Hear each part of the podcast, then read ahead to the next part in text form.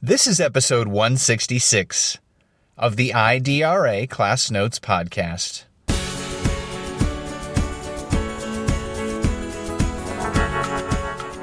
Policy clutter has gotten in the way of boards engaging in the important work related to their roles as leaders for educational equity. It is time that we isolate policies that have high leverage for improving outcomes, getting resources to the kids that need them, ensuring that every child has a great teacher, and those are the policies in which boards need to pay a lot more attention than they do presently.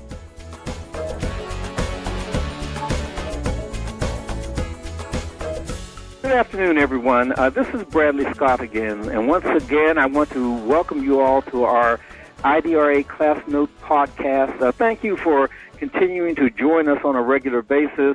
And today we have a great visitor with us, Larry Leverett, who is Executive Director of the Panasonic Foundation and one of the contributors to the Equity Centered Capacity Building Network Journal that we have been talking about in this series of podcasts. Larry has provided the journal with a great article. It's entitled Systems Change in Governance School Boards uh, That Lead for Equity, which is right at the heart of what we have been talking about with the other folks that I've had a chance to uh, have a conversation with. And uh, I just really think it's great that we have Larry with us today. Larry, I just want to say hello to you and welcome to the IDRA Class Note podcast. Hello, Bradley. It's uh, exciting to have the opportunity to speak with you on matters related to equity and governance. Great, Larry. And so, uh, what I want to do in this uh, short period of time that we have together is just to jump right in to some of what uh, I think are some wonderful and very powerful thoughts that you uh, delineated in the article for uh, school boards and the, I think, absolutely critical role they play in the right kind of governance that leads to equity, where all does mean all. And I want to talk to you about some of those thoughts that you have in this article. But I do want to start out, first of all, asking you to tell us a little bit about yourself, what you do as uh, executive director of the Panasonic Foundation, and what the foundation itself is actually focused on, the work of the foundation.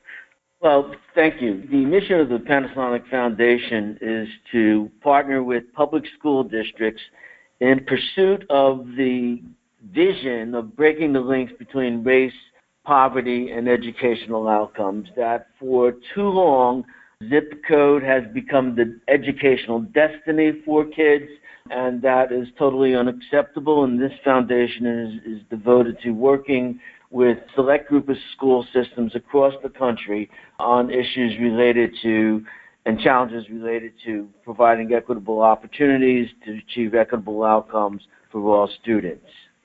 That's great, Larry. And it seems to me that the Panasonic Foundation's theory of action has changed over time. Am I correct in in that? Absolutely correct. Uh, the, the foundation is established back in 1984. In the, in the early 90s, was focused primarily on school-based change, school-based management, and as time went by, we began to shift towards looking towards system level influences on schools. And when working with systems, identifying the board and superintendent relationship and their work together as a critical focus of our partnership work. You know, we have evolved to a reality that this work requires more than three years in and out and devote up to 10 years and sometimes 12 working in our partnership districts on matters of, of governance, equity, leadership. And that is just absolutely amazing that you see it important. And I agree with you 100% that that kind of extended time is committed for this kind of systemic change. I noticed in the article that you talk about some of the things that school boards that lead for equity actually do 12 excellent characteristics or actions that you feel school boards should take. There are some in particular I would like for you to comment on. I mean, once people have a chance to see the article and read through the article, and of course they can access that online, and we'll give you that connecting information at the end of this podcast. But one of those you talk about, and I think it's hugely important, Larry, if you would take a moment or two, demonstrate leadership courage, and the will to govern the district on behalf of the entire community.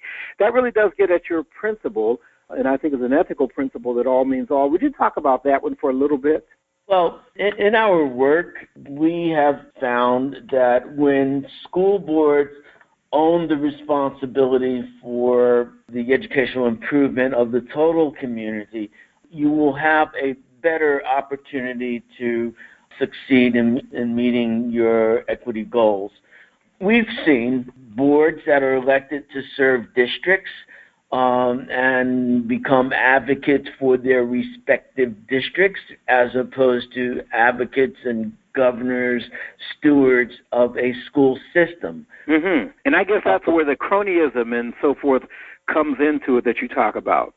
Well, absolutely. We've seen communities that have better voicing mechanisms than other members of the same community, a group of parents or, or an interest group that has higher educational, higher occupational levels, disposable resources, time to spend on organizing, and then other communities, and therein have great influence on uh, school boards and administrators often that is disproportionate to their representation.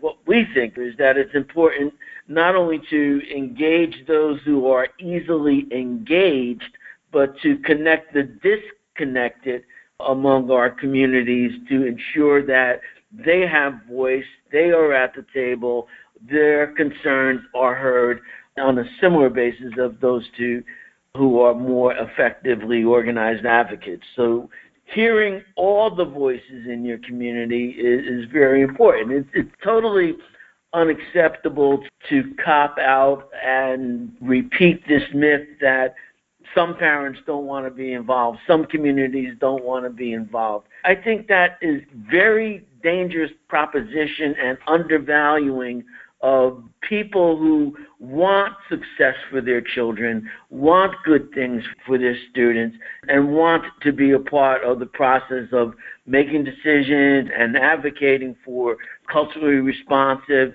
approaches to meeting the needs of all children in rigorous academic programs. That is just excellent. And as I was saying uh, for our listeners, there are 12 actions that uh, you list in your article that boards take, some of which I'm, sure our listeners have been in touch with, but I think that your approach to these actions, uh, as described in this article, are just impressive, and I think they uh, attention should be paid to them. And then there are some other notions, uh, Larry, that jump out at me. I like this notion of policy clutter that really gets in the way of boards staying focused on equity and excellence for all. Would you talk a little more about this concept? And I haven't heard much about this, if anything, in many circles, this policy clutter reality. Well, Bradley, I, I served as a superintendent of schools for mm-hmm. 16 years, and assistant superintendent for another eight, and then at the policy level, state level, as an assistant commissioner for maybe four years. And we have a very prolific policy generation ability in school districts and at the SEA level. In fact, we literally pump out hundreds of policies over a period of time. We have districts that have 500 Board of Education policies, 400 Board of Education policies, and the reality it sounds like is in some instances, Larry, more policies than students. But I, well, you make an excellent point. Actually, I have unfortunately seen that, and the chief role of the Board of Education is, is to govern by policy, mm-hmm. and you cannot effectively organize board time, board meeting time to monitor your policy if you have a disposition towards policy monitoring, policy governance with all these hundreds of policies. So we have to break through the clutter. We have to identify what are the high leverage policies that will have direct influence on improving conditions of teaching and learning for all students in the schools and classrooms within those schools. That policy clutter has gotten in the way of boards engaging in the important work related to their roles as leaders for educational equity. It is time that we isolate policies that have high leverage for improving outcomes, getting resources to the kids that need them, ensuring that every child has a great teacher and a and is in a school led by a great principal, and that every staff member is invested in and nurtured and inducted and supported, that the working conditions are right. Those are the policies or examples of policy areas in which boards need to pay a lot more attention than they do presently. That is just an excellent point, Larry. I know we only have a few more moments, but is that true also for poor districts as opposed to rich districts? And how is it so? Because that seems to be one of the things that people say that works in districts that have resources, that it doesn't work for us. Well, I think rigorous academic standards works for all children. Great. So uh-huh. I think good practices of government apply to both high performing, highly affluent districts as well as low performing, high poverty uh, school districts. In fact, the pressure is greater in low performing, high poverty districts for sure. the to become centered on the stewardship role, the governance role, uh, in, in order to guide the community through the tough kinds of distress that permeates their, their neighborhoods and their schools. So I don't think it's easier in one or the other, but the urgency to address issues of equity requires that boards immediately rethink their roles as stewards of education. Absolutely. And in these last moments, Larry, talk a little bit about the kind of capacity building for boards that's necessary to lead for equity. Well, I think boards have to dedicate themselves to improvement, that, that every board should have retreats three, four retreats facilitated around district priorities and, and concerns brought by the superintendent or identified by the school board.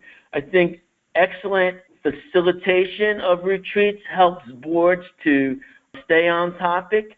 Boards need support for development of their skills as monitors of system performance. One of the central roles of a Board of Education is mm-hmm. to monitor system performance, to ensure that the superintendent is providing the leadership that is consistent with the vision and mission and, and strategic direction of, of the board.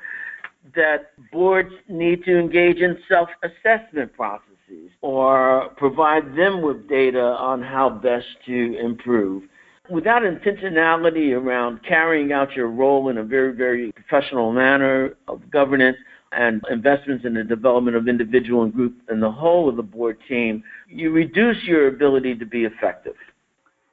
Larry, this is just absolutely excellent. You know, we could go on forever. I know our time is up. There are so many more powerful points that you have made in addition to the things that you and I have just talked about. I can't uh, encourage our listeners enough to uh, be sure to check out this wonderful article for administrators who are among our listenership that you share it with your boards and that boards and superintendents have a chance to reflect on these powerful notions uh, that you raise in this article, as well as to also think about how they improve their skills and capacities to do the kind of work that you and the Panasonic Foundation suggest in this article as being important in order to create equity and excellence for all learners, no matter where they are that they have great teachers and leaders shaping their lives, their educational lives and experiences in our public schools.